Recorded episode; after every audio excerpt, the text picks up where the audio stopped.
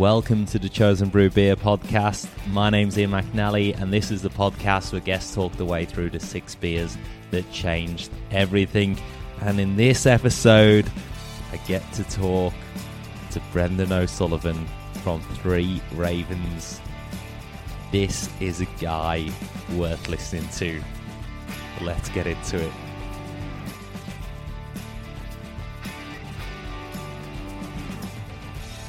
Well, welcome, Brendan, to the Chosen Brew podcast. Thanks, Ian. Cheers, mate. I'm really excited to get you on the podcast because I've been courting you for quite a while uh, to get you on um, for many different reasons, really, because your kind of beer experience is very multifaceted, and then how that's manifested itself recently at Three Ravens is something really exciting, and I think people, a lot of listeners, will want to find out about and know about and kind of peel back. And also, we really want to know your beer journey and the six beers that changed everything, and probably some of those that have an honourable mention as well. So, um, yeah, it's been it's been a long long journey for me, and a really just a natural one. It wasn't that I wanted to be a brewer. I just loved beer, wanted to share my love of beer, and one thing led to another, and it's yeah, it's come a long way since then because you're originally from Western Australia. Yeah, born in Melbourne, but raised in Perth. So my journey started in Perth, which was, I guess, in Australia as, as good a place as any at the time. Uh, it was the home of craft beer in its its modern era, with uh, the Anchor Brew Pub really kicking things off in the uh, I think it was the early '80s or late '70s with the um, the Australia's Cup, um, and it, it, really grew from there. I always um, I always felt Perth was the, the home of craft beer growing up. Uh, there were so many great breweries around and so much great beer. And uh, there was one day, one when uh, the Crafty Pint website launched, and he was claiming Victoria was the, the home of craft beer. And uh, because it kind of hurt there. a little bit, yeah. so uh, yeah, no, I, I do now now agree. Uh, partly because I live here, but partly due to the I guess the acceleration that's happened over the last uh, sort of eight ten years. It's definitely uh, a lot going on here. It's a great place to be. And one thing that really jumps out in terms of your beer journey and your contact with, you know, the the beer industry is how passionate you seem to be about education, about being an evangelist, not only for the beers that you sell and the beers that you make, but the process and the science. And you know, I've heard countless stories of your patience and generosity of time um, in explaining, you know, to novice homebrewers or experienced homebrewers or you know people within the industry of how you make beer and how you'd like to, you know, use different things or experiment different things or collaborate. Where does that passion come from?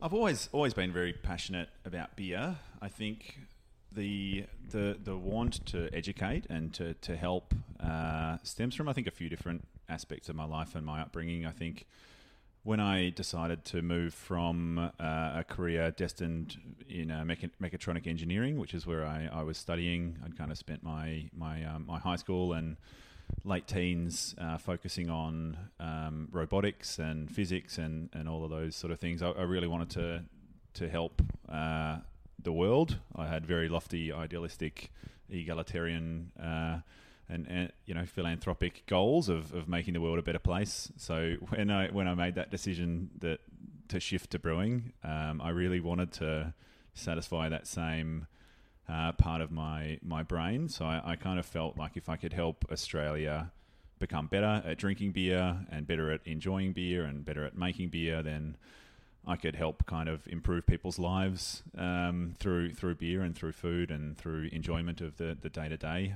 So so part of my my want for the increased education and the, the, increased awareness and enjoyment of beer is because I want I want that to exist in Australia and I want to be a part of it. Like I want that to I want to be around people that are as enthusiastic and, and want to talk about really geeky things about beer as much as I do. So the more you can educate people to get to that level, the more the more people there will be around me. I think growing up, most of my mates didn't didn't give a shit about hops or or you know IPA or wort or all the stuff that I really wanted to talk about. So um, had to surround myself with the the people that were just as passionate, like fellow homebrewers. Um, I think some of the other influences that that have that have kind of uh, helped my approach to brewing is is the people that have helped me.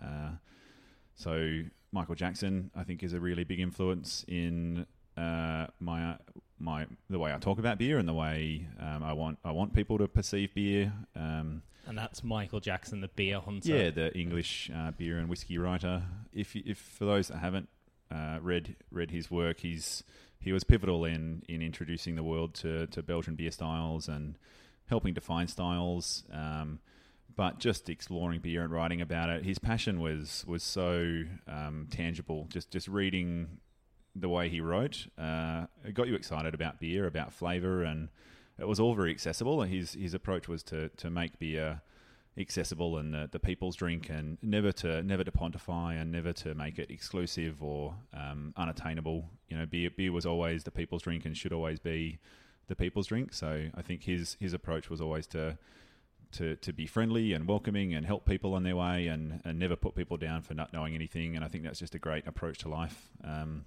and craft beer has a challenge there, doesn't it?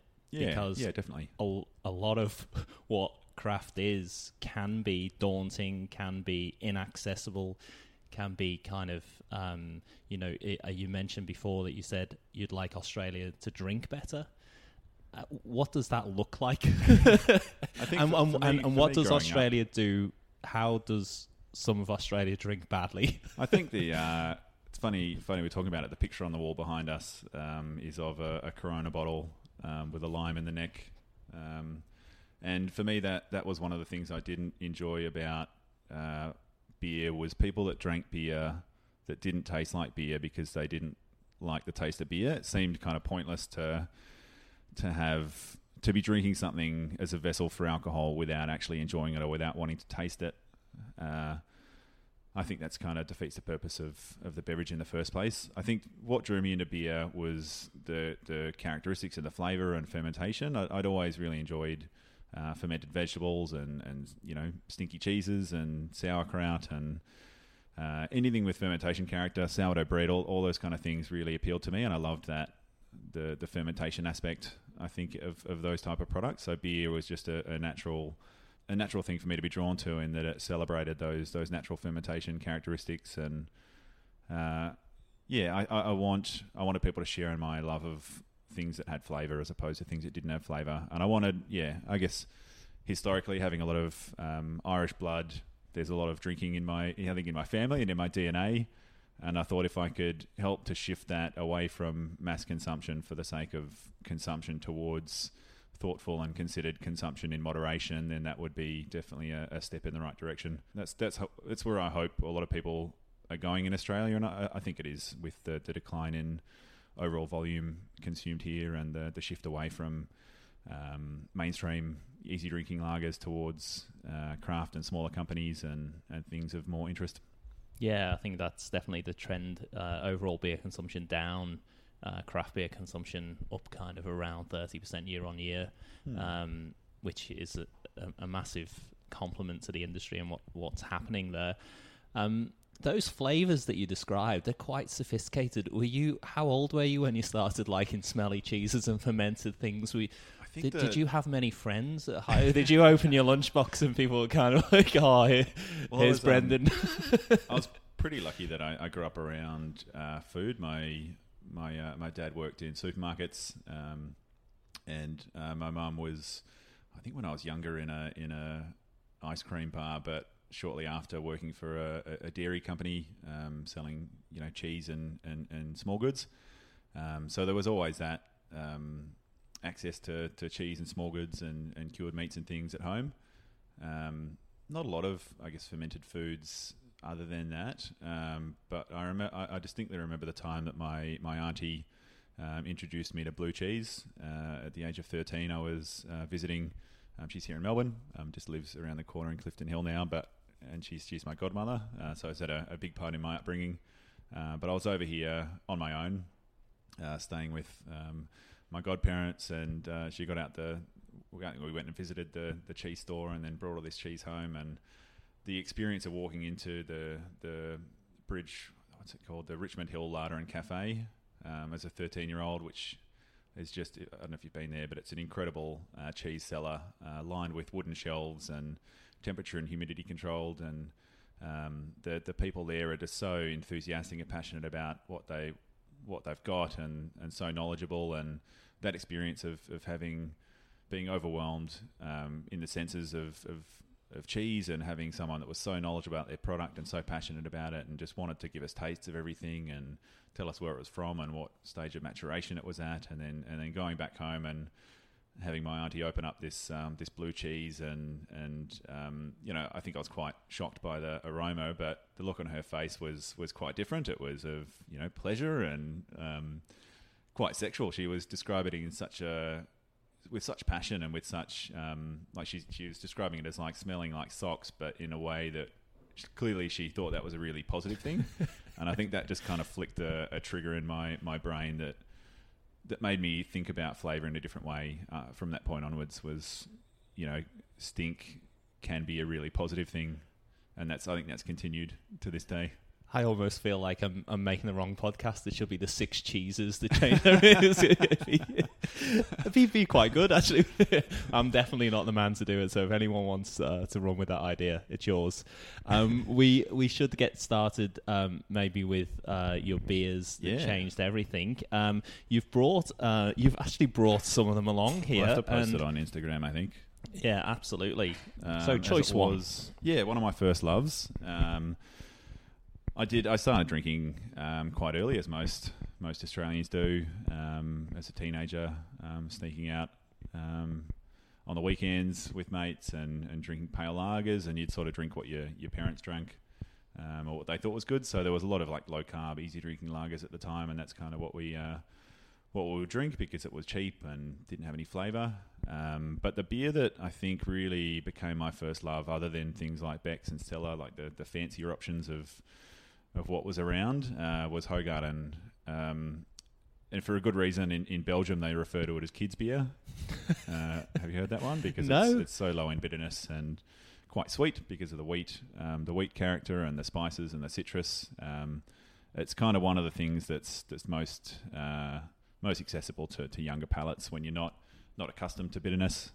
I must Uh, say, yeah, I've uh, had um, maybe four or five years ago. I had Blue Moon, which is made by Coca Cola, but it, absolutely did taste like soft drink, and um, that definitely would fall into that category. But I think Hoegaarden's probably a, a step away from that. I think in Germany they have a similar approach as well. That that um, you know younger people or people that don't like uh, beer or bitterness tend to lean towards uh, wheat beers, Weiss beers, due to their, their sweeter character and um, lower bitterness.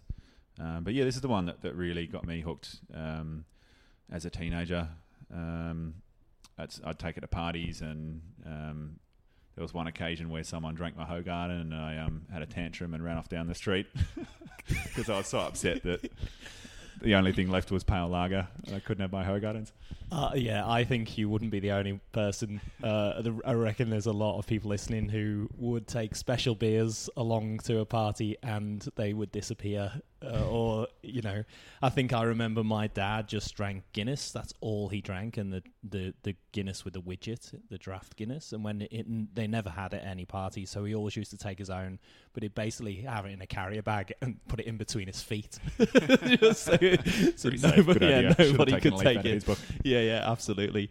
One Um, thing that really, um, I think, ex- introduced me to, to more beer and why Hoegaarden is such an important part of that journey was when me and my friends started going out. Um, uh, when we were of legal age, going out to town, we we avoided Northbridge because it was quite a what a horrible place to be back then. Um, a lot of violence and just bad nightlife, uh, bad music, bad bad booze, um, dangerous people. So we used to go into the city, the Perth city, which was relatively quiet. There was only a couple of bars there, um, like a live live music late late night venue um, that we used to go to, and just down the road was the Belgian Beer Cafe um, on King Street. Um, so going there was was such a great experience. Even though a lot of my mates weren't really into beer, for some reason there was a hub around the Belgian Beer Cafe of the people that hung out on that side of town, like sort of the, the creatives and the musicians and sort of the yeah the young young people. Um, the circles that I was in would would um, would regularly go to the, the Belgian Beer Cafe, and they, they would have the uh, as you know that the giant Hoegaarden glasses, um, like the one we've got here, which were just so much fun to drink out of. The the theatre and the the majesty of holding such a large glass um, was really special. Um, and yeah, it did help.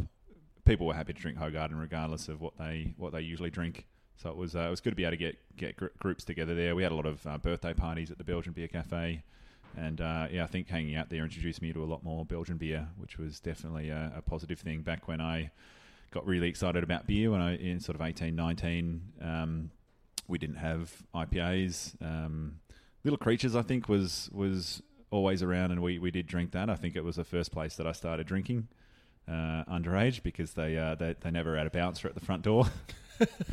so there, there was definitely some pale ales around, but IPAs didn't exist, and imperial stouts were weren't really seen. So for the youthful uh, beer drinker that the, or the bozo as I refer to it, which I, I, still am a bozo to a degree, the the beers that we went to as bozos were you know triples and quadruples and the the big Belgian styles. So Belgian beer was, was really exciting back then. It was it was the the go to for for anything uh, big and powerful and intense and shocking and yeah, so that, that that was a really good place to hang out and, and really good place to kind of cut my teeth in drinking beer and enjoying beer and the theatre of, of service too. Um, they had such an incredible range of glassware at the Belgian Beer Cafe and the routine that they would go through in rinsing and pouring the beers and um, yeah, it was it was really something special and uh, yeah helped helped uh, influence uh, the way that I drank beer and and the uh, the way that I wanted people to enjoy it.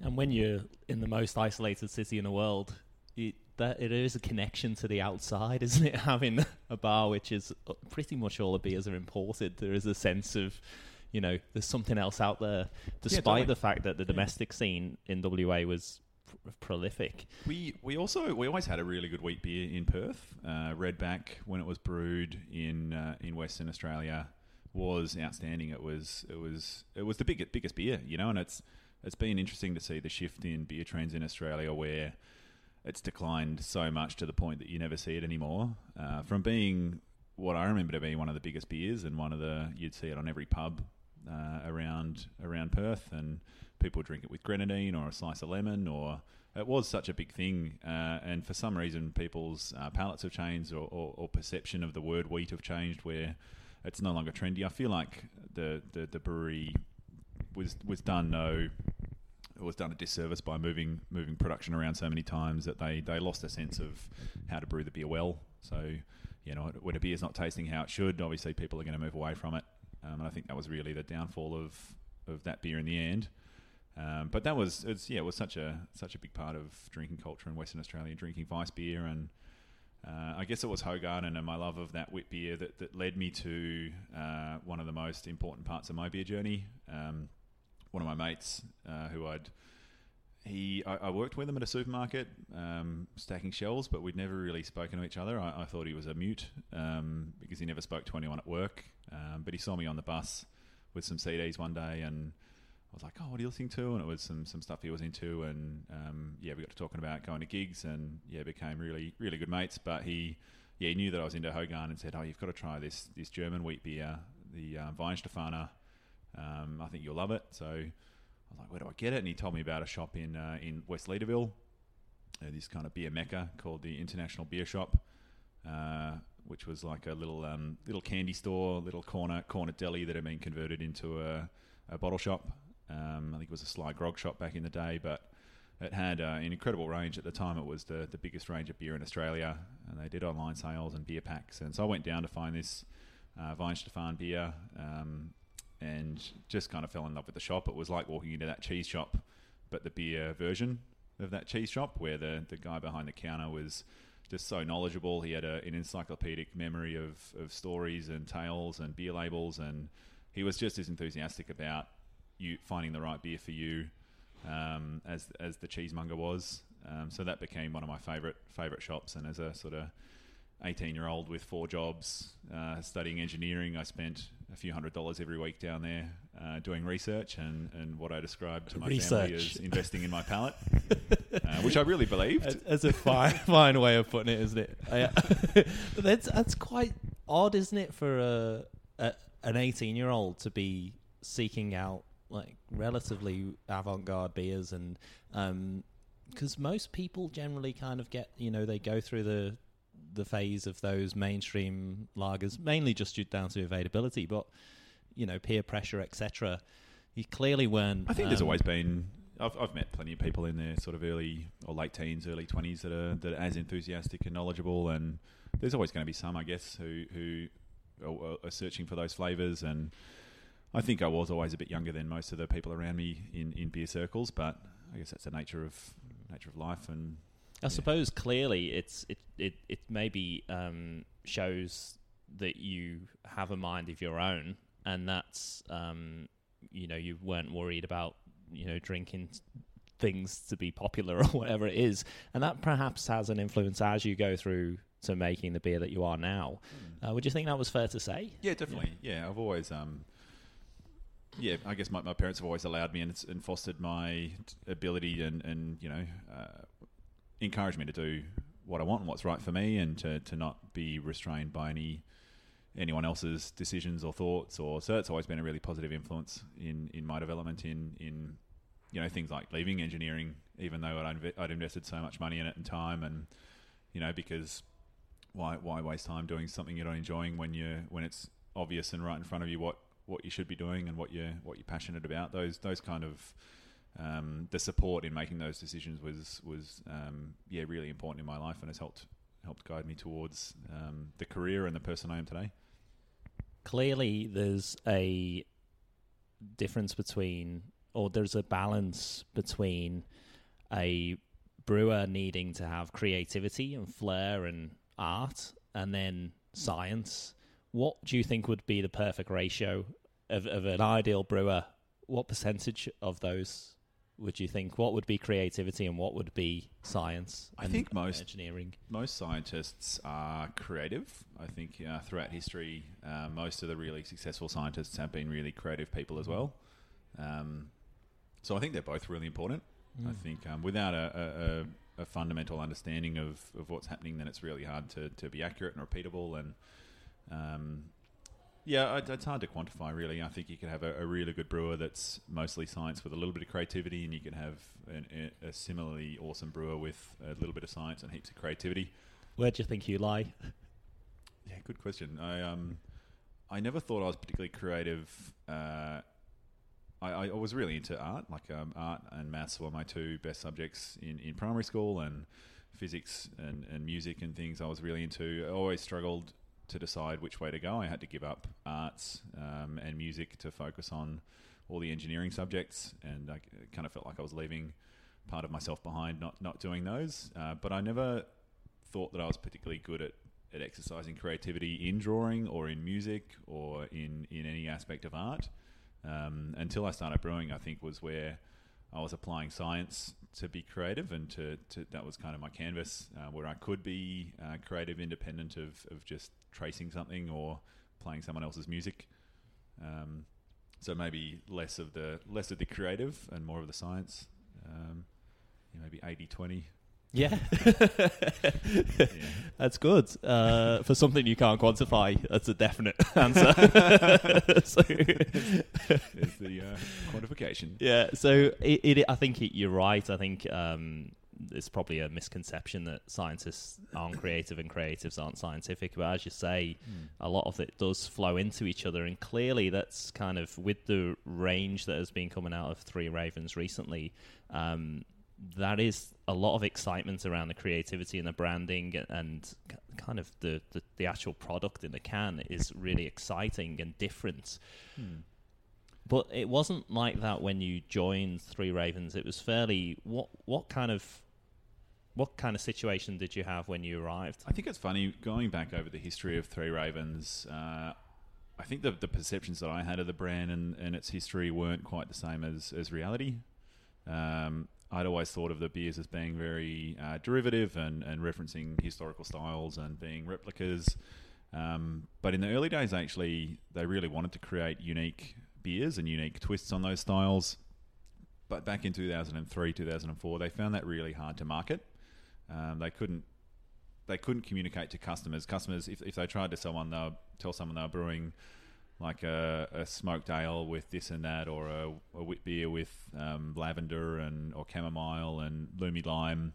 That was it was a bit too far out there, so they, they kind of dialed back from having their own they, they were using colours and, and, and very different approach to, to how they described the beers. They kind of dialed it back to referencing historic styles. So I think that that retreat to a safe position and a safe marketing position wasn't always what they'd set out to do. I think they'd always wanted to, to push boundaries and, and brew styles that challenged the norm and that were their, were their own and were their own local spin on things. Um, but so when I, I stepped into Three Ravens, it was 2014, I think, just over four and a, about four and a half years ago. Sort of joined businesses with Mash over in the, the Swan Valley, and we're brewing a lot of uh, someone else's sort of internal, but someone else's brands uh, for distribution. And the Three Ravens brand had sort of just uh, taken a back seat um, in that process. So there was the core range of six uh, quite uh, conservative European uh, beer styles with an American pale ale as well. Um, that had been dialed in and had won awards and were, were you know really really decent beers and did well plugged away throughout the year and uh, Adrian McNulty was doing some pretty exciting one-offs there'd, there'd always been a one-off series too like the, the Uber series and uh, uh, I think they had a few other different one-off batches uh, Adrian had been making some really weird weird one-off brews on the old old kit um, and barrel aging uh, smoked beers and, and that, that sort of really out there stuff, but they were always really small and never got much distribution. Um, I think what, re- what really grew the company was was brewing American IPA uh, under the Mash label.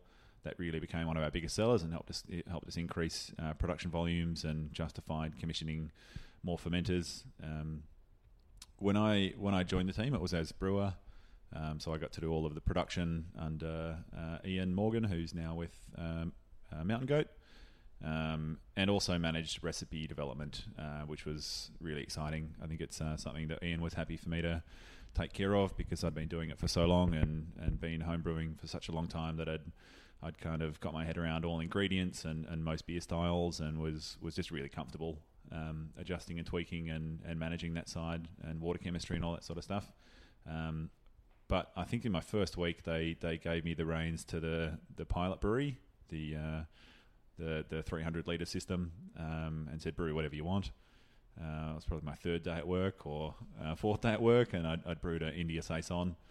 Um, so I guess that was a, a, sign of things to come. That I was, and we created this new series called Little Ravens, which was one-off batches, which really suited what the market wanted, which was different beers all the time. Uh, we very rapidly realised that brewing on that scale didn't make any, any sense at all.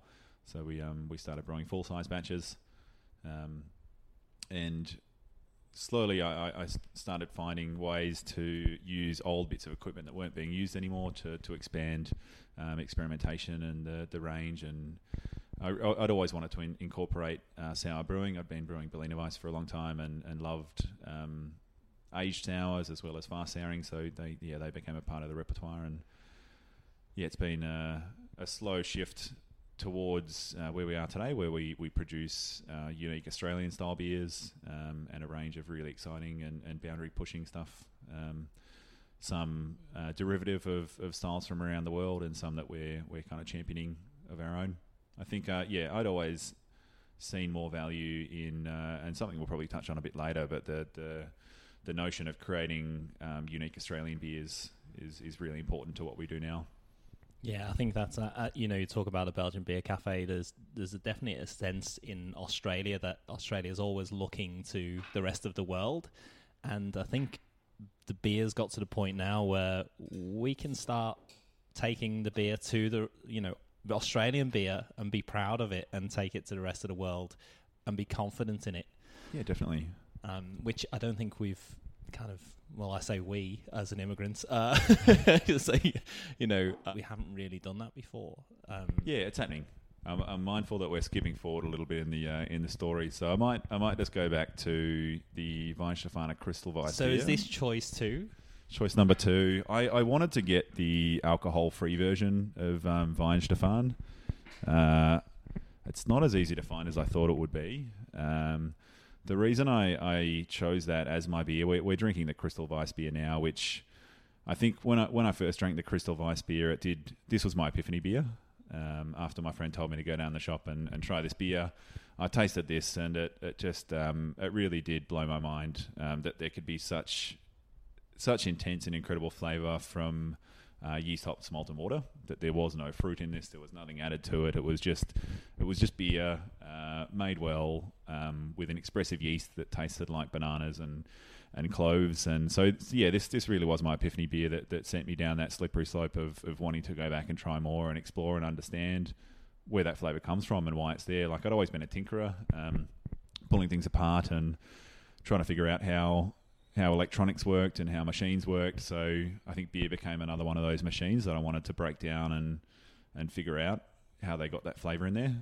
Um, it's also so. quite humbling, isn't it, to read the label that says since 1040. yeah, yeah, definitely. It, it doesn't even sound like a year 1040, but um, it's yeah. So the reason that the the Hefeweiss beer, alcohol free, made my list as, as as my second beer. I was I was working um, four jobs. Um, I was a bit of a workaholic. Um, I'd been working since the day I turned uh, fourteen. You got to um, pay for that blue cheese somehow.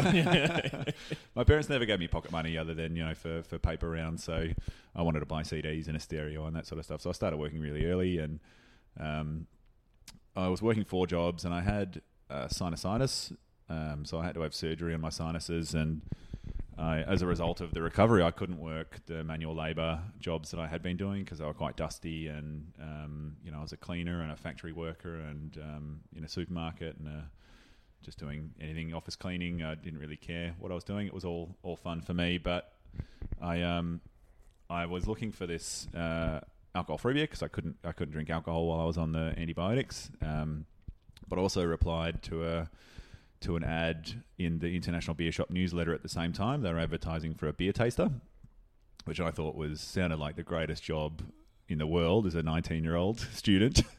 They're going to pay me to be a beer taster. I got a, I've never never been turned down for a job. I may as well apply for it. There's no no chance in the world I'm going to get this. Um, and in the same email, I said, "Oh, by the way, have you got the alcohol-free Weihenstephaner? Because it's my favourite beer, and I can't drink at the moment." Um, turned out the job was marketing Weihenstephan um, as a as sort of a you know tasting rep, going around to bottle shops and pouring it for people. So um, obviously, I got that job, um, and that was my first job in the beer industry as a as a merchandising uh, rep for for Weihenstephan. Um, so that was really where I learned to talk about beer and where I got to share my enthusiasm for my favorite brand. Um, just really on the front line, like I felt like a shop troop walking into bottle shops, you know, as a um, you know, a pierced nineteen-year-old uh, trying to convince middle-aged men um, that they should drink the beer that I love and why they should why they should love it as much as I do. And um, it was really good fun. It was really challenging, and um, I, I, wanted everyone to believe in it. So I had to learn how to approach different people. Um, yeah, so I learned a lot about communication skills, and uh, I, yeah, really, I was really passionate about. It, so it came quite naturally. Um, I ended up working for that that company for about seven years, I think. Phoenix Beers, one of the, I think one of the best beer importers in Australia, and they, they were the, the, company that started the International Beer Shop.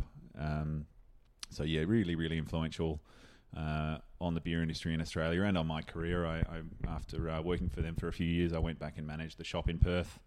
Um, for a few years and, and really got to know the Perth beer scene and the people around there and expand on my knowledge and my, my ability to write about beer by writing the, the copy for the website and the newsletters and um, yeah, it was good fun. I think that's why uh, I've got uh, a lot of friends in, in Perth, and I always get treated like royalty when I go back because a lot of people that, that grew up in that era uh, remember me as their their candy man, um, the guy that would uh, yeah get them the good stuff.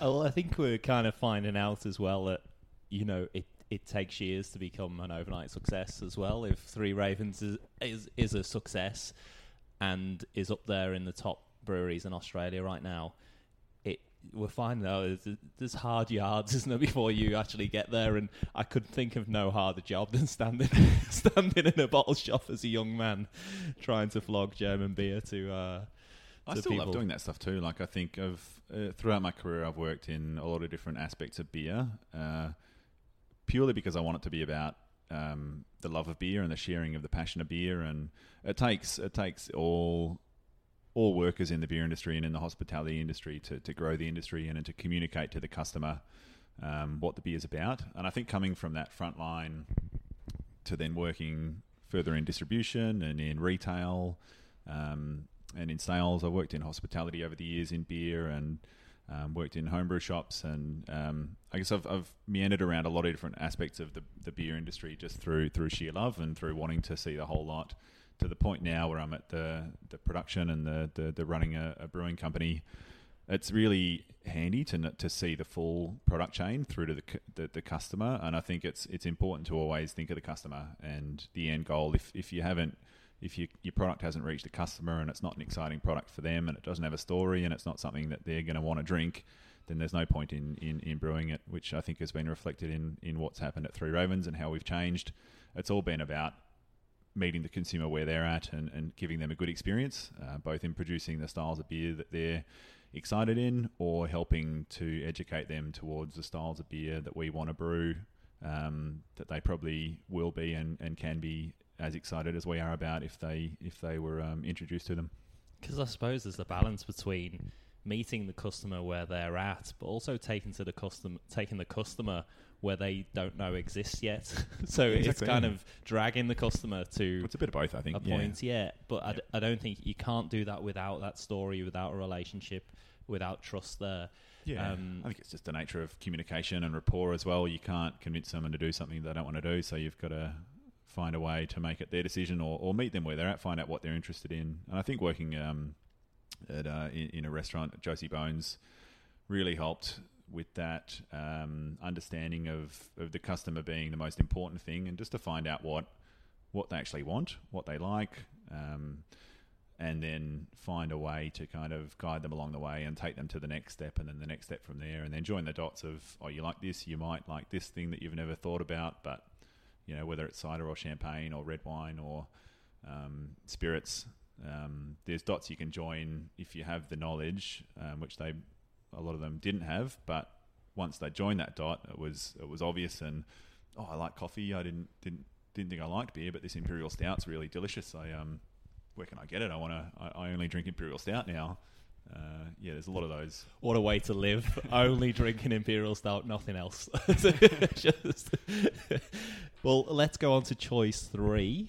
Yeah, cool. Choice three is a, a big bozo beer, uh, and I, I, wanted to choose uh, Westmalle Double as my as my third beer. Uh, it was I couldn't find it. I, I, had a good look around. I found some of the Westmalle Triple, which is is a delicious beer, uh, but I wasn't able to find that uh, in this instance this week. Uh, so instead, I've got the Trappist Rochefort uh, Ten, uh, one of the Bozo beers that I'd mentioned earlier that we drank at the Belgian Beer Cafe. Um, the the expression of those those yeasts is so insane. The, the beers are really drinkable.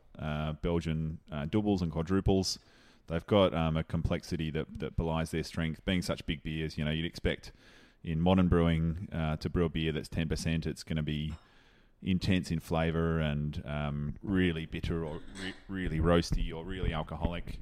Um, but the Belgian approach was always to make a really drinkable beer. So while they might have a lot of colour, they're actually really balanced and really soft on the palate and not particularly bitter, and the alcohol is not particularly pronounced.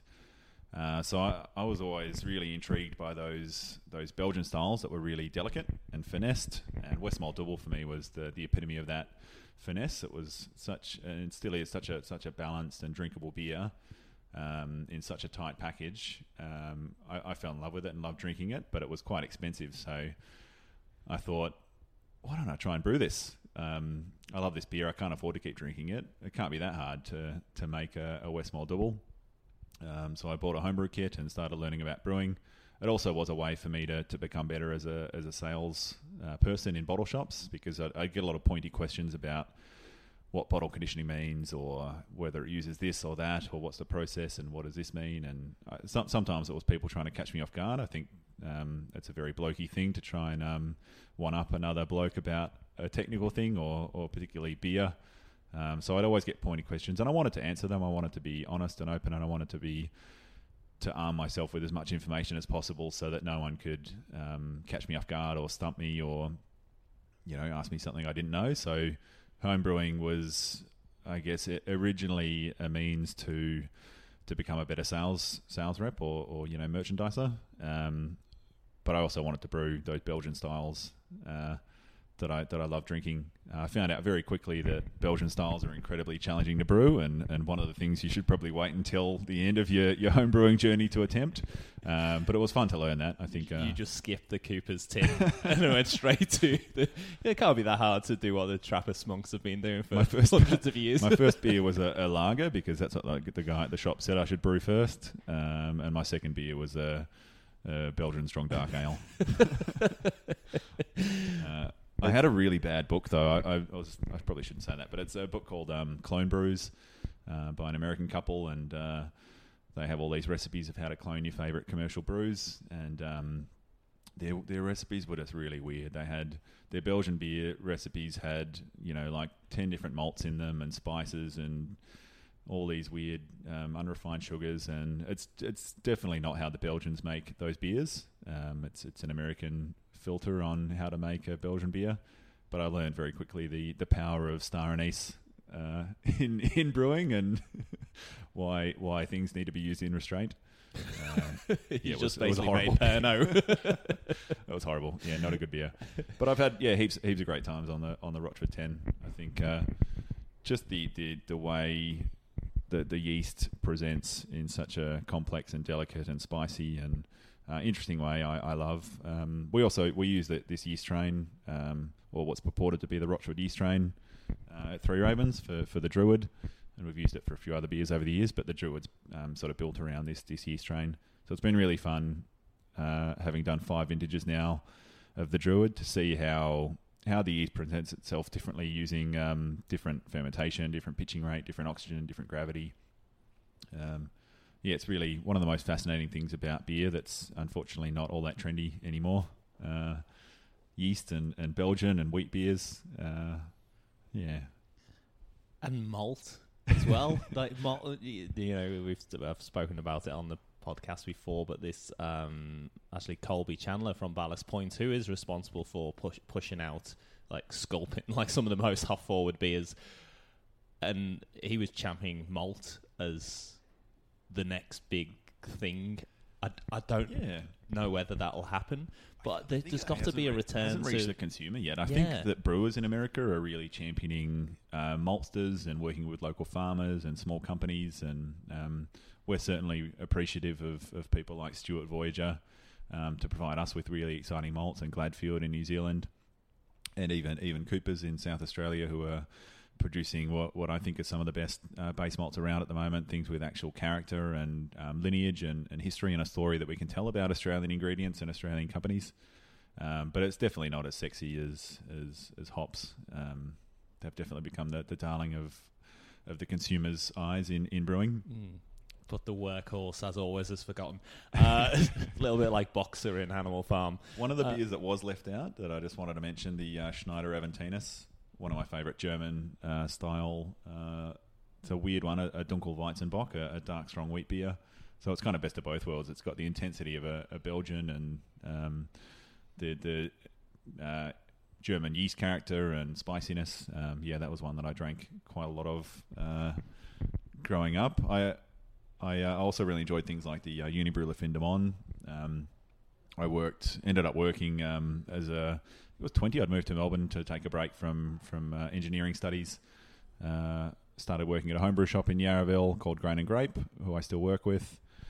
Um, and uh, just bumped into um, the guy that it was importing Unibroue um, in a bottle shop, and he's like, "What are you doing?" I was like, oh, "I'm just working and taking a break and learning how to beer, learning how to brew." And I was like, "Oh, let me know if you need me to to, to do anything for you." And he was like, "Yeah, you can do tastings for me." So I was working for two beer importers in, in Melbourne and a homebrew shop, um, which really, yeah, it was great. Great to get that exposure of, of beer in Melbourne and um, you know, visit different bars and uh, venues and um, just kind of see how, how great Melbourne was at uh, hospitality and enjoyment of beer and just the, the small bar scene, which I hadn't really been exposed to. Um, that didn't really exist yet in Perth. It does now, and so having that opportunity to work with um, with the Unibroue importer was really fun. Really good part of uh, my upbringing. Um, next beer on my list was meant to be Emerson's Pilsner. So, choice for Emerson's Pilsner, I had just before the Moku website closed down. I think I ordered some because I hadn't tried any of the Emerson's beers before. I was really impressed. Yeah, delicious beer. I think uh, it was Michael Jackson's great beer book, or the the beer Bible. I think it might have been called that. Um, where I where I read about it, uh, and just the way he wrote about it was so exciting and so made it sound incredible. So I'd, I'd tried that. Um, they got some over at the International Beer Shop, so I, I tried that, and it really did. It changed my perception of, of Pilsner um, and what Pilsner can be, and was also kind of one of the first beers that I'd tasted from uh, from a country where they'd kind of created their own spin on something and made it truly their own. I think that was really the beginning of the the New Zealand Pilsner style. Uh, was with Emerson's and using those those you know Saaz derivatives to create something truly unique. Um, so I found that really really, uh, I guess, inspirational that Emerson's had created this own their own beer that, that championed their local ingredients. Um, so that was it's something that Australia had never done uh, particularly well. Um, and it was yeah something it was a glaring omission from the Australian environment given that New, we, we do drink a lot of lager um, Australians love lager and you know we're such a the perfect climate for lager um, New Zealanders have been doing it for years and um, I was judging a, a, the International Beer Awards with uh, a, a, New Zealand master brewer Shane from uh, from Steam Brewing, and he asked me um, who in Australia was doing uh, Australian pilsners, and I couldn't think of any a, a single brewery. I was just drawing blanks, and I was so I was kind of annoyed that that that it didn't exist. That he'd just kind of pointed out such a, an important and valid point that someone should be doing it. Um, no one is doing it. Why aren't they? Uh, so yeah, I, I kind of started thinking about that a whole lot more, and um, I got an opportunity um, to brew a beer with Bridge Road uh, while I was working at Josie Bones. Uh, it was under the bar series where they approached 12, 12 of their customers to, to brew a beer with them. Um, so I jumped at it immediately, uh, being a, a, professional brewer at that stage. Um, and wanting to brew this beer, so I said, "Yes, um, I'm in. I want to brew this beer that we want to serve in our bar." Um, it's a perfect opportunity. So we brewed a, an Australian pilsner, and it, it, went so well, and I just got really hooked on that idea of of creating an Australian pilsner and um, championing that in in our market. Uh, and I think it's still something that's that's really lacking. I think there's a lot of people producing New World pilsners with American and New Zealand hops and a, and a blend of hops, but not many people that are really championing that 100% Australian uh, malton hop uh, based pilsner.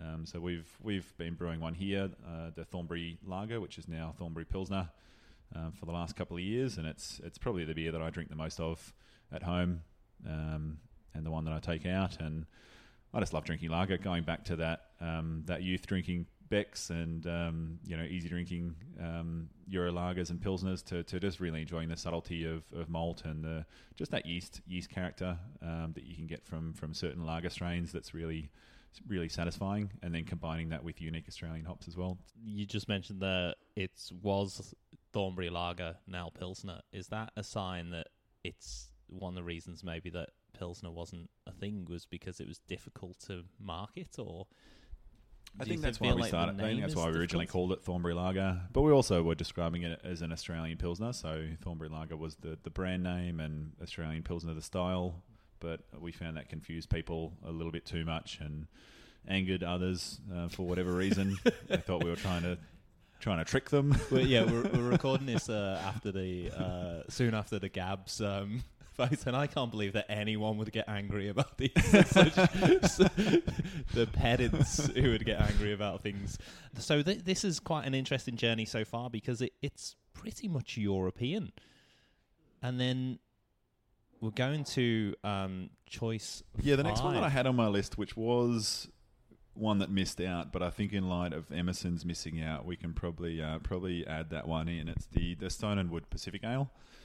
Uh, Brad Rogers was for me a, a, mentor growing up. He was an idol, you know, as a as a teenager that started homebrewing and was really interested in beer and going to beer festivals. I'd bump into him quite a bit, um, having being that he was working out of Matilda Bay and would just pick his brain. Um, you know, they were brewing some really exciting stuff back then. They were brewing, you know, saisons and coffee beers and honey beers and um, a lot of really fun stuff. And he was an open book. Um, you know, he's, he's really happy to talk about recipes and advice and techniques. And he was really well researched as well in in how he approached those things. So definitely a, a big influence on me and someone that I really looked up to and appreciated that I could, you know, talk to on the level and.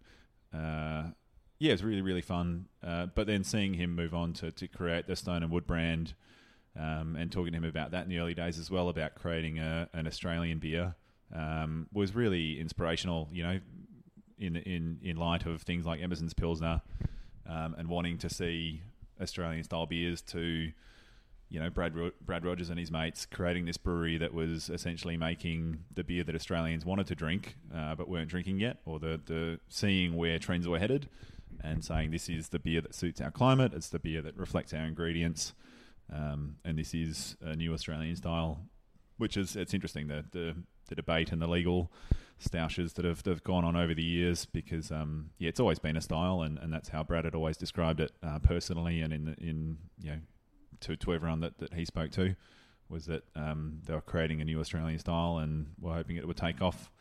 Yeah, it's going. Um, yeah, um, it's unfortunate they lost the um, the legal battle this time around, and I think for the final time, I'm not sure if that's going to be overturned again. But I think it is a style that, that's great for Australia to own, and because we've never had Australian styles other than sparkling ale and maybe export stout or some of those other sort of loosely Australian uh, old ale sort of beers. I think Pacific Ale is something we should be proud of and should be able to own and champion as a style that's born here and something we can export to the rest of the world. Um, so I'm going to crack that one open. I, I, when it when it first came out, I was I was really really really into it. I bought I think five cases one Christmas and gave a six pack to to all of my mates and anyone else that would take one because I wanted everyone to to get on board and get behind this this new Australian brand and this new Australian beer style and yeah, it's uh, definitely I think been one of the most influential beers uh, in Australia um, in recent years, and uh, and in just in, in, in our approach as well, and uh, giving us the confidence to to brew Australian styles and to really just carve our own path, rather than feeling like we should be derivative and uh, emulating um, otherworldly beer styles, we can we can be confident to know that we've we've got the market here in Australia and the people and the education to to create our own stuff, and also then to sell it to the rest of the world. And the fact that um, that part of New South Wales, not very far from Queensland, Queensland did extraordinarily well in the Gabs 100 in terms of the growth of their um, craft beer brands. Yeah, definitely. Yeah, which is there's some solid, so many solid breweries um, starting up in Queensland. A lot of really talented brewers uh, making the move up there to to kind of head up these operations and a lot of investment, some really big breweries. So obviously the confidence that there's the the, the changing palate. Um, and I guess it's you, you never want to drink what your your dad drunk, so you you find something else. And so all of the the four X generation, their their kids want to reject that and find something else. So it's it's worked really well, I think, for um, for the craft beer market in Queensland for and for the growth of craft beer in Australia, really. And let's get back to uh, Three Ravens, the things that really stick out for me recently is the the milkshake series and mm. the juicy mm. as well, which have really kind of you've worked hard to create a buzz around those things and have uh, parties and um, the branding of those has been really important as well. I had the um, salted caramel um, IPA. Is that right? Yep. So, IPA, uh, salted it? caramel shake. Yeah, yeah, milkshake IPA. Um, I shared it with a group of friends at one party, and everyone their jaw dropped and they were all saying this is i need to get a six pack of this. And then so i took an- another one to another friend's and left it in his fridge and we didn't drink it. And then i got a text a few days later saying i've just opened this and this is sensational. But it, what strikes me though with with it is that it for for someone like me who drinks a lot of um, different styles of beer, it's not something that those words didn't really appeal to me. Yet I really enjoyed the beer, and it, I suppose the balance comes in, and the fact that it it just was what it said. And I think at the um, at the local tap house, um, we had the um, popsicle. Oh yeah, yeah, which, the pine and lime creamsicle. Yeah, pine and lime, which again was exactly what it said which the taste and so often beer is described in one way, and then when you try it, you'll say, "Oh, well, I, I get sort of elements of that," but mm-hmm. both of those beers were absolutely what they said and delivered on all of the the words in their title. So how do you do that? I, I think I put it down to the uh, the thousands of dollars that I invested in my palate.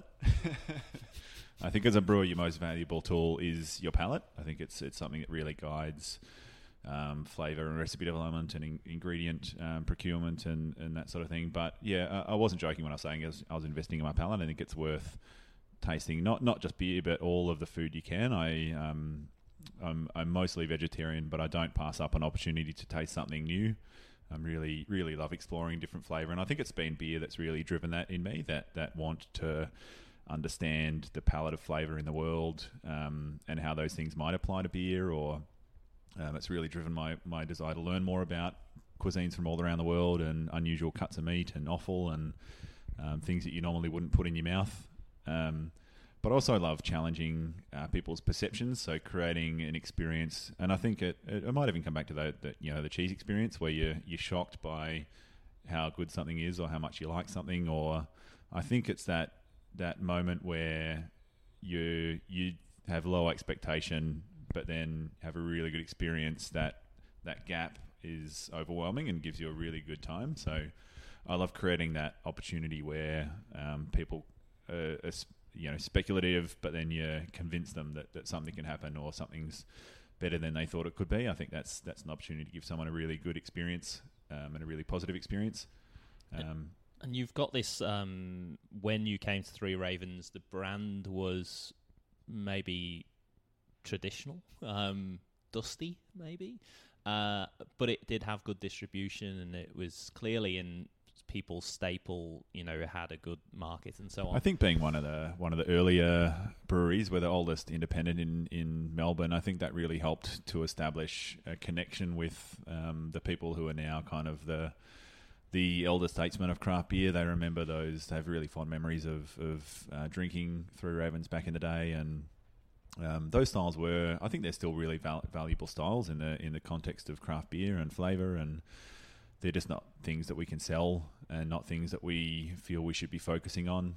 Um, and so that that transition from from that into what has become a really kind of you know uh, hot property in terms of branding, in terms of excitement around craft beer, it, it, it's kind of night and day, and you would expect in that transition for there to be some kind of growing pains or or kind of it almost seems like two different brands, but somehow it's been managed that you've kind of grown in a way that uh, it's kind of encompasses everything, which yeah, is really impressive. Been, it's been hard. Like we, we there was resilience to dropping any of the classic beers uh, back in the day, and, and when we were producing uh, mash products as well, we had I think eleven, and after we introduced Thornbury Lager, we had twelve permanent products um, to produce out of three fermenters, um, and with one storeroom which was tiny, and it just became quite challenging. We we were kind of banned from introducing any new products because everything was selling a little bit, but nothing was selling particularly well. So um, it took a it took a I guess a change in uh, our our directorship to to enable us to to make the positive shift in the right direction and to make those bold decisions. I think uh, uh, our previous director was quite conservative and um, wanted, yeah, I guess just just wanted to make safe decisions. Uh, whereas for us to to head in the the right direction and make those shifts um, towards products like Juicy required some quite bold decisions. Um, we originally were allowed to brew one one off batch of the the juicy IPA um, under the Little Ravens banner. Uh, but myself and our manager were both, you know, I'd, I'd, seen the trends around the world, and even like Stone and Wood, like it was the original NEIPA in my in my mind, like a hazy, low bitterness, hop driven, juicy um, beer. I could see that style really working in Australia um, in a toned down and sort of more more Australian fashion. So when we'd brewed that that one off in inverted commas, um, I'd already contracted for 12 months worth of hops um, to scale that beer up because I knew that it was going to work and I knew that we just had to do it. Um, we had to get it through however we could um, and be first to market so that we could then build on that brand and invest in a, a proper label um, with the people that I knew could create the brand that we that we needed um, to sell it. I remember you talking a, a Good Beer Week event where you were saying how important and uh, it was to have the juicy fresh, and how sensitive it is, temperamental. Um, how's that kind of worked out in terms of when you get into the the commercial world when you lose control of the controllables? Yeah, it is challenging, particularly when we distribute practically all around the country now. Um, it can be, it, and it's an ongoing issue for us to try and manage and mitigate those risks. Uh, I, I didn't I, I, never really wanted to brew much of it. I wanted to only sell it locally and, and brew a different batch every time, so everyone knew that it was a different batch and had a different name or a different number. Or, um, but the the, reali- the reality was that that brand was doing so well that it that it would be silly for us to not um, continue to brew it. Um, yeah, we tried twelve week best befores. Um, they weren't necessarily all that um, well received by retailers. Uh, we put A weeks on one batch once, and uh, that yeah, we we we we had the beer out pretty much to everyone within three weeks, but then no one wanted to sell beer that was best before five weeks. So yeah, it was it was a hard hard thing to try and figure out how we do it and how we how we ensure that all of our logistics companies are doing what they say they're doing, which is keeping the beer cold and um, yeah, we, we have had some speed bumps along the way where, where freight companies haven't done what they've said, or retailers have, or you know, restaurants have put the stock in their in their office above the compressor for the fridge, and then wondered why solids are falling out of it, or um, yeah, it's it is it's it just comes down to education really, and about consumers needing to know why um, and why that's happening, and demanding better from from their retailers, and recognizing why that's occurred, that it's not necessarily the brewery's fault, um, that there is a, a, chain that needs to be followed. And I think we're getting better at communicating uh, and, and better labeling. We're writing things like um, best consumed within within three months of, of canned on date. Um, so we have a canned on date and no best before because any kind of best before is going to be unrealistic. Um, putting a you know treat like milk around the top of the can um, confuses some people, but gets them thinking at least about what it means and why it's on there. And uh, yeah, we have we've we've been we haven't had that many issues lately. I think the beer's selling through enough um, in the channels. Um, that we sell it through. I think we're, we're generally whenever we, we package a batch, it's it's gone within two to three weeks, um, which we're happy and, and confident that it's that it's getting out to people. We try and limit volumes and where they're going, and just keep keep people to minimums and spread it as, as, as wide as we can to to try and ensure that the stock selling through uh, really quickly. But you know, there's always people that don't have good rotation. Um, yeah, but that's that's a it's a much bigger picture and something that's out of our control. Yeah, absolutely. Well, um, where are we, where are we up to? Choice five. This yeah. is my job, isn't it? To see where exactly this is the only the right job direction. I have to do is to count the beers. next one, um, next one on my list is the uh, Cantillon Gueuze. Um, so I've tried to, I guess, while while having like a, a progression of, of style and intensity. There's uh, sort of uh, the, the order that I thought would be good to drink them in. Cantillon Gueuze, I think, is is the one beer that has always it was in my top five when I was twenty, I think, and it's and it's still there. It's it's one of the only beers that I still consider like you know one of the one of the best in the world, and, and one that I would that would be a go to if I could only find it. Um, it's it's always I think it's been my favourite beer, and it's it's a really easy question to answer now, and has been for ten years or so. When someone asks asks me what my favourite beer is, um, working at the international beer shop, we we imported Cantillon um, direct from them through uh, someone out of Belgium, um, and no one else wanted to stock it. We we uh, we had it front and center in front of the counter um, at the shop, and it would collect dust because uh, no one wanted to pay sixteen ninety nine or fifteen ninety nine for a, a bottle of beer um, that looked like wine.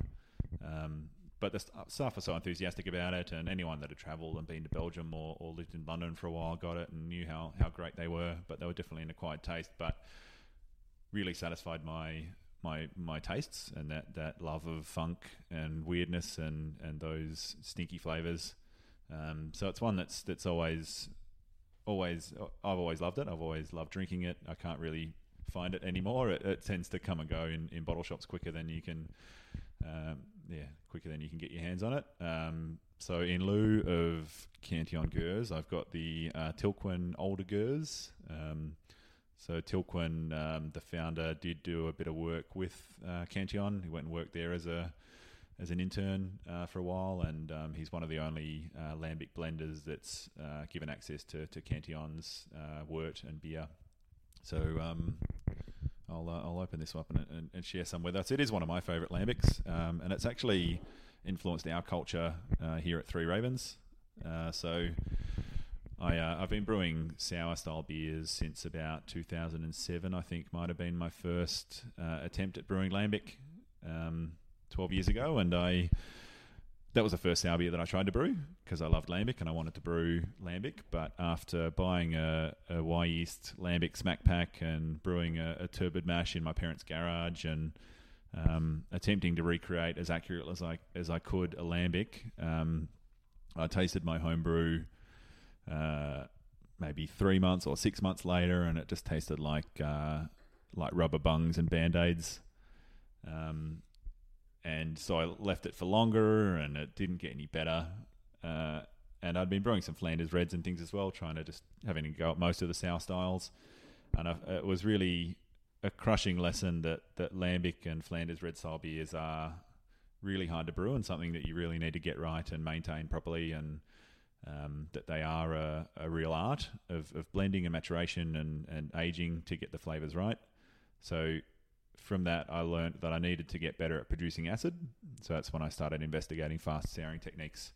Um, sort of 12 years ago, I wanted to I wanted to get my head around lactobacillus first, and then once I'd nailed lactobacillus and pediococcus and producing producing acid, then I could get on to the maturation and the aging and the the Brettanomyces. So that's really what kicked off my my interest in in fast souring or kettle souring as we call it now, um, and producing Weiss styles, uh, which I was sort of got a bit of a reputation for um, in homebrew. Um, as something that I love brewing and won won quite a few awards for. Uh, but yeah, so the, the, the reason that the Tilquin culture um, is big and, and is related to us at Three Ravens. When um when I was brewing a, a batch of beer uh, with a friend Quentin, we've we've got a hundred liter barrel that we share, um, a Yalumba red wine barrel. Uh, the first beer we put into it was a, a Berliner Weiss style beer, um, probably eight years ago. Uh, we filled it with Berliner Weiss, took that beer out after 18 months or so and put it onto fruit. We did like a strawberry version, a blueberry version, and a apricot version, um, and then we refilled that barrel with a Flanders Red.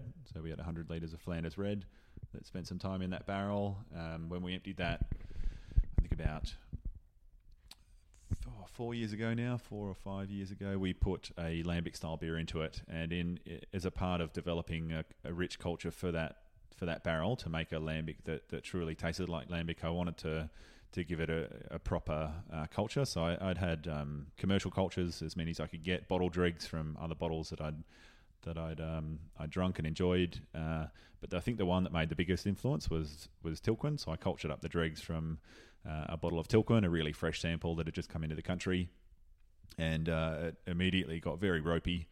Uh, ropey meaning like the snotty characteristic of a, a sick beer, uh, indicating a, a, really healthy pediococcus culture um, and developed really intense Brett aromatics as well. So it had all the hallmarks of, of a really healthy culture, um, really great aroma that, that reminded me of my favourite lambics, and the pediococcus that would that would make really good sour beer. So that lived in that barrel for a few years. Um, but as we introduced more and more culture to our range here at Three Ravens, as we went from kettle souring to barrel souring with um, lab cultures, to the next stage, which was creating our own mixed culture.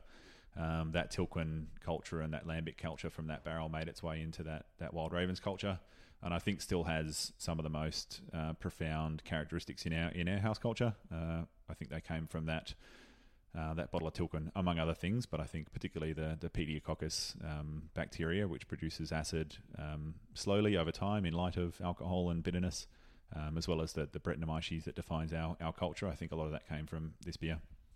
And it's a massive commitment to kind of take on, you know, when you're talking in terms of everything's in terms of years rather than weeks or months. And so you do have to play the long game with these things and, and to perfect them. I suppose that's why Belgium might have a head start. so yeah, we, we could try catch I up. don't need to do anything there. Just, uh, it's just in the air or in the yeah, wood or it. yeah yeah. Um, let's do choice six. Yeah, next beer up is uh, Feral Hop Hog. So American style IPA. Um, Brendan Varis, you know, talking about um, the uh, Stone and Wood guys and um, other people have influenced me, like um, Michael Jackson and uh, uh, Mark Lightfoot was another the the manager of the International Beer Shop. Um, Brendan Varis was always a, a really big influence in on me and someone that I could always talk to. Um, he used to buy a lot of beer from the beer shop, and I'd give him homebrew samples, and I'm sure everyone was giving him homebrew samples, and um, you know they mostly collected dust until he threw them in the bin.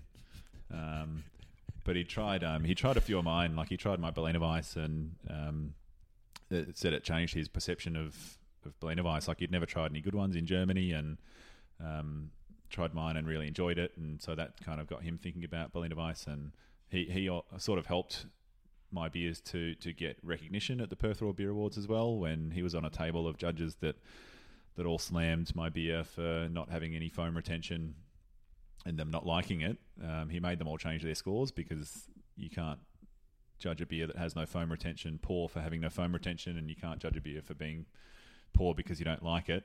Um, so he made everyone give it gold and helped me win champion beer and. but yeah, really, really good, good guy. He's, um, I used to spend a heap of time out at the brewery. I used to visit Feral a lot. I'd drive out to the Swan Valley and just go to Feral and then go home again. Um, but drinking hop hog was was a huge part of um, growing up. It was it was always in good condition around Perth. Every pub, it was always drinking really fresh. It was really well balanced, and just the finesse that that Brendan and Will and their fastidiousness over um, selection of hops. And I remember going out to the brewery one day, and it was a Friday afternoon, and Brendan and Will were sitting on the patio with I think um, seven or eight glasses in front of each of them, and um, I was like, "What's what's going on?" They're like, "Oh, we're just you know doing some quality control. There's there's something not right about a couple of these, and uh, we're trying to figure out what it is." And it was you know eight glasses of hop hog, and they were just like, "These are all different batches, or from different points from the tap and from over here," and they were just so. I thought they all tasted awesome, um, but they were so anal and so intent on improving even the the, the slightest thing um, that that was really yeah really inspirational and and a big a big part of my growing up was drinking hop hog. When I moved to Melbourne uh, eight years ago, um, I, I, I don't think I've had a hop hog that tastes tastes the same since. Um, it's just yeah, it has to be drunk fresh. It has to be drunk uh, well handled, and I think they've um, similar to what we've we've seen with Juicy. They always struggle to to get distributors to do what they say they're going to do, or publicans to keep the beer cold and, and things like that. So yeah, I think they would have been one of the first to use that tagline "treat like milk" as well. Yeah, exactly. Yeah, Um, which Yeah. is, was yeah so great to I think um, Little Creatures might have been the first. They used to have a, a green, like a laminated printed carton with hops all over it, and that um, that always said um, "handle like milk." Um, so I think Feral, um, Brendan really appreciated that sentiment. I don't think Little Creatures kept it for very long, but um, Feral maintained that um, and have, have definitely popularised it and it's kept it going. it's definitely a consideration we didn't have in the north of England.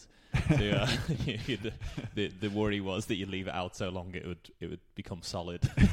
so it's uh, I brought the I brought the can in today. I haven't um I haven't tried it out of the cans yet. Um, no no same. Yeah, I know that uh, they'd always been into the bottles and, and maintained that the bottle was the, the better option because of the ability to counter pressure and purge the bottles. Um, so yeah, it's it's interesting. Obviously, it's there was only so long they could resist the shift to cans, particularly for those styles of beer. And this is a 10 year anniversary of Hop Hog Can as well. It kind of seems a long time in craft beer, but in no other measurements. It's 10 years. 10, years is kind of. Only in Australia. Yeah, it seems sort of so. Maybe like in I- Italy or years, yeah, another another growing uh, craft beer market. Since 1040. so, But it's funny seeing the, That's the amazing. original hop hog recipe that um, Feral brewed for the 10th anniversary of the Tap House.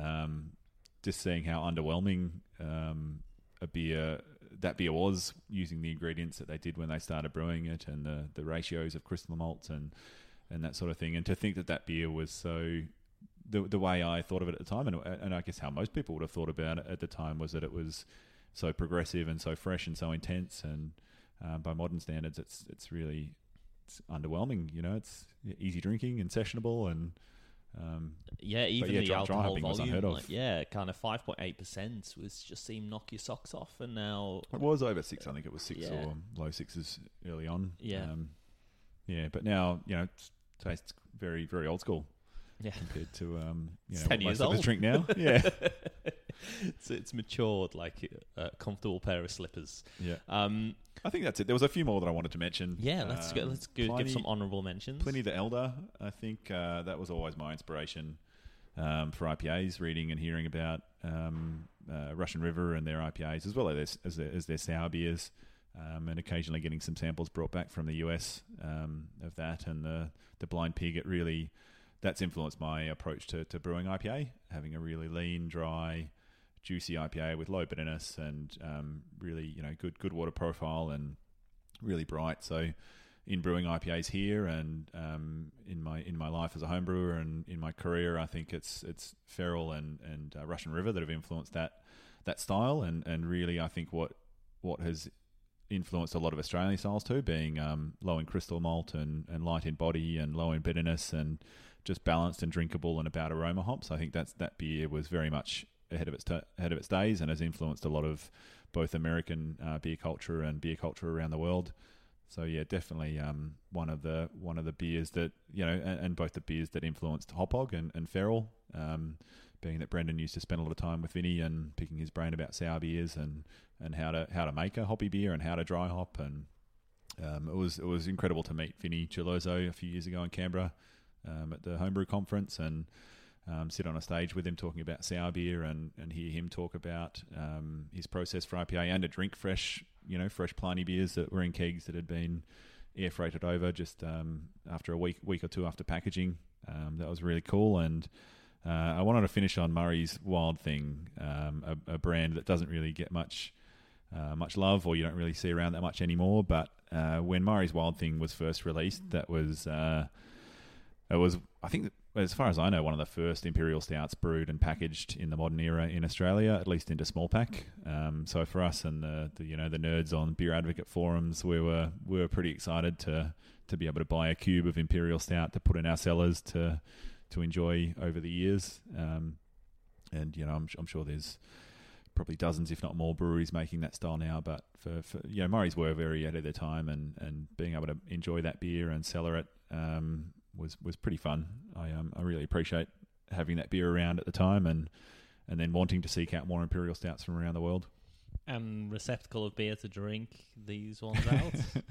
I'm got sure you'll few- see it in I'm the gonna- picture I'm later, but, put, um, uh, a picture on Instagram of. I think all the appropriate glassware is, is always the best. I've I've got a couple here in the middle. The the Teku, I think, has always been one of my favourite beer glasses to drink out of. The Um, Teku is kind of like a, a wine glass, isn't it? Adapted for beer. Yeah, it's it's, flared it wine is glass. really nice. I think to drink out Baladin of. might have been one of the first breweries to start using them in Italy. I might be wrong, but that's the first time I saw them. Um, and then Brewdog and a few others kind of adopted that same style, um, but probably an Italian style um, wine glass. The Speedle, I think they call it the Tulip now. They used to call it a Pils, Pilsner glass. Um, but I really, really enjoy the the the fine uh, the fine glass and the light feel and the stem. Uh, otherwise, I really enjoy drinking out of the Plumm uh, stemless. I think it's a Chardonnay glass, so kind of similar similar styles of glass, but one with a slight flare and one with a one with a stem.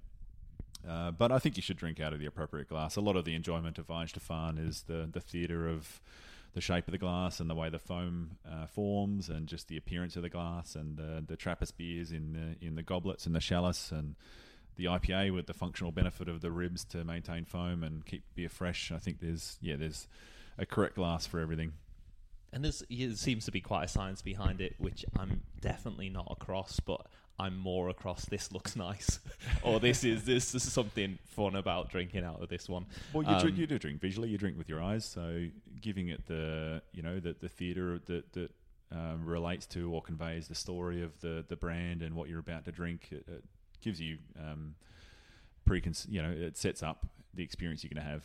Um, like the Kwak glass, for instance, not having the, the stand and having to give your shoe to the bartender to, to get a hold of it. It's it's the theatre that makes it fun and makes it exciting. And um, yeah, there's definitely more there is functional benefit, benefits of certain glassware, both in foam and the way it delivers to your palate and, and the way it looks. But yeah, there's a whole lot of other stuff which is can't be denied. I think having come from marketing in my early days, it's it's you can't deny the the value of the look and the story and the language and um, yeah how how you describe the beer and how you label it and, and what you say and what you don't say is just as important as what's in the in the bottle. And if you don't give the beer the best chance of being enjoyed, it doesn't matter what's what's inside the the glass and what the liquid's like. If you haven't um, set it up for a positive experience, then no one's you know regardless of the quality of beer, no one, there's there's going to be a lot of people that don't enjoy it. Absolutely. Um, I've got a feeling that I know what this is going to be, but what's the snack that is going to go with the? Yeah, definitely a cheese board. Um, yeah, I love soft cheese with beer, uh, particularly like uh, camemberts and washed rind cheeses. Um, one of my favourite pairings for a long time was Cantillon Gueuze with uh, goat's cheese, like the sweat on sweat combo, um, or sweat and go sweat. um, but just the yeah, there's complementary flavors, but there's also the the, the cleansing of, of acid with fat. Um, they're both both being agricultural products, really. You know, cheese made from from grass, um, beer made from grass. They're going to have they're to share a lot in in flavor profile, so a lot of complementary um, flavors, but also the ability to be fermented and soured and um, have influence of yeast um, and some pickles as well. Definitely need some fermented uh, some fermented vegetables on the cheese cheese board. Yeah, absolutely. And and there's there's going to be something exciting coming up with fermented things. Can you reveal that yet? This episode will be out in March. Have a um, yeah fruit beer masterclass coming up at the brewery. Um, which will be uh, in collaboration with Harper and Blohm, um, really great cheesemonger. In uh, they're in Brunswick now. Um, I've, I've done a few events with them and just love what they're doing. Their their curation of cheese. I don't think I've. It's it's really hard to find people like the the cheese, the Richmond Hill were back in the day that that actually buy cheese at its optimal or pre-optimal condition and then maintain its flavour to its best potential. I think just like beer, just like NEPA, cheese needs to be handled properly and needs to be stored at the right temperature, and that doesn't mean cold. Um, cold temperature can ruin cheese, just like uh, freezing beer uh, can do the same thing. So they're great. I'm looking forward to that. We've got a lot of fruit beers, a lot of um, sort of previews of, of beers that are coming up for us in the near future. Um, we have a new shake, which is probably going to be out by the time you hear this, uh, a coffee and blueberry shake. Um, made with uh, a really interesting Honduran coffee from uh, Proud Mary, uh, with notes of blueberry, um, contrasting that with, with actual blueberry and uh, mosaic and Bramling's cross hops um, and a whole bunch of Wild Ravens beers. Um, so beers re-fermented with uh, wine grapes, um, some on fruit fruit purees like um, strawberry and apricot. So yeah, there's there's a heap of really fun stuff coming up in the pipes for us. Uh, we've got about seven Wild Ravens releases uh, stacked up, conditioning in our cellar, uh, waiting for, for labels to be designed and printed. Um, so yeah, plenty of fun stuff to look out for. Well, Brendan, it's it I've caught you at a moment which is really, really exciting. It seems like you've got a real head of steam at Three Ravens, and uh, thanks so much for taking us on your beer journey. It's been a pleasure. Thanks for making the journey out here and uh, allowing me to pontify over some really some beers that are particularly unpopular nowadays. But yeah, it's been, been really really fun and a pleasure. Thanks for coming out. There wasn't a bad one. Thanks, Brendan. How well these beers are held up. Yeah, yeah, cheers, really good. Yeah, cheers, Brendan. So that was it. Brendan O'Sullivan. What a journey. And Brendan has really put in the hard yards from the very kind of his teenage years right through. And his approach has been so multifaceted. It kind of explains why he's so good at what he does now. I also need to compliment Brendan. This is not a drinking podcast, and guests definitely are not required to bring beers along. But Brendan, I think, was just so passionate about the journey and sharing beer that he brought the beers along. And mercifully, he uh, allowed me just to have a little taste of each, which was very much appreciated because I had to ride my bike from Thornbury all the way to St Kilda after the recording but just a little mouthful of those beers really kind of told the story that Brendan was saying, and it really brings to the fore how visceral and how emotional the journey of the six beers that changed everything can be. So thanks so much for Brendan for spending the time to talk us through the six beers that changed everything. We have got another belting episode coming up. I am heading to Ballarat and I don't think I'll tell you who is going to be next guest. Uh, maybe you can speculate or guess, but it's going to be so much fun. And I need to give a shout out to Nick Will Run. Thanks, Nick, for leaving a review. I know Nick pretty well. I know he's tried homebrew with varied success, and I know he's uh, recently become a dad as well. But he said that he gave a five star review, nothing less, uh, and he said he loved the podcast. And he was listening to one with Hendo, who sounds like a top bloke, which is all accurate, as is the five stars. And he said that the episodes are helping him with daddy daycare duties, which uh, it probably isn't helping me making this podcast with daddy daycare duties. It's probably a distraction, but I get so much pleasure when somebody leaves a five star review. Or you get in touch through Instagram or Facebook or any of those things, or send me an email. And also on the the chosenbrewau.com, the website, you can jump on the homepage there you can send me an email through it. But I've also put in a Spotify uh, streaming um, tab, so you can essentially just log on to the homepage there at thechosenbrewau.com and you can stream any of the episodes straight from the web page. So wherever you are, as long as you've got an internet browser, you can have a listen to the Chosen Brew. So if you're listening to this in real time, i.e., Wednesday when it comes out, I will be at the Good Beer Week gala opening on Friday at Fed Square. So please do say hello if you you won't recognize me, hopefully, but uh, if you recognize my voice, uh, certainly it would be lovely to say hello and uh, share a beer. Thanks again for listening. We'll catch up next time for a really exciting regional Australian adventure. And I really look forward to talking to you soon. Make sure you share the podcast with your friends and anyone who's passionate about beer or anyone who isn't passionate about beer, but you think they might enjoy the listen as well. That would be that would be a sweet spot, wouldn't it? So until next time, enjoy the beers and I'll speak to you soon.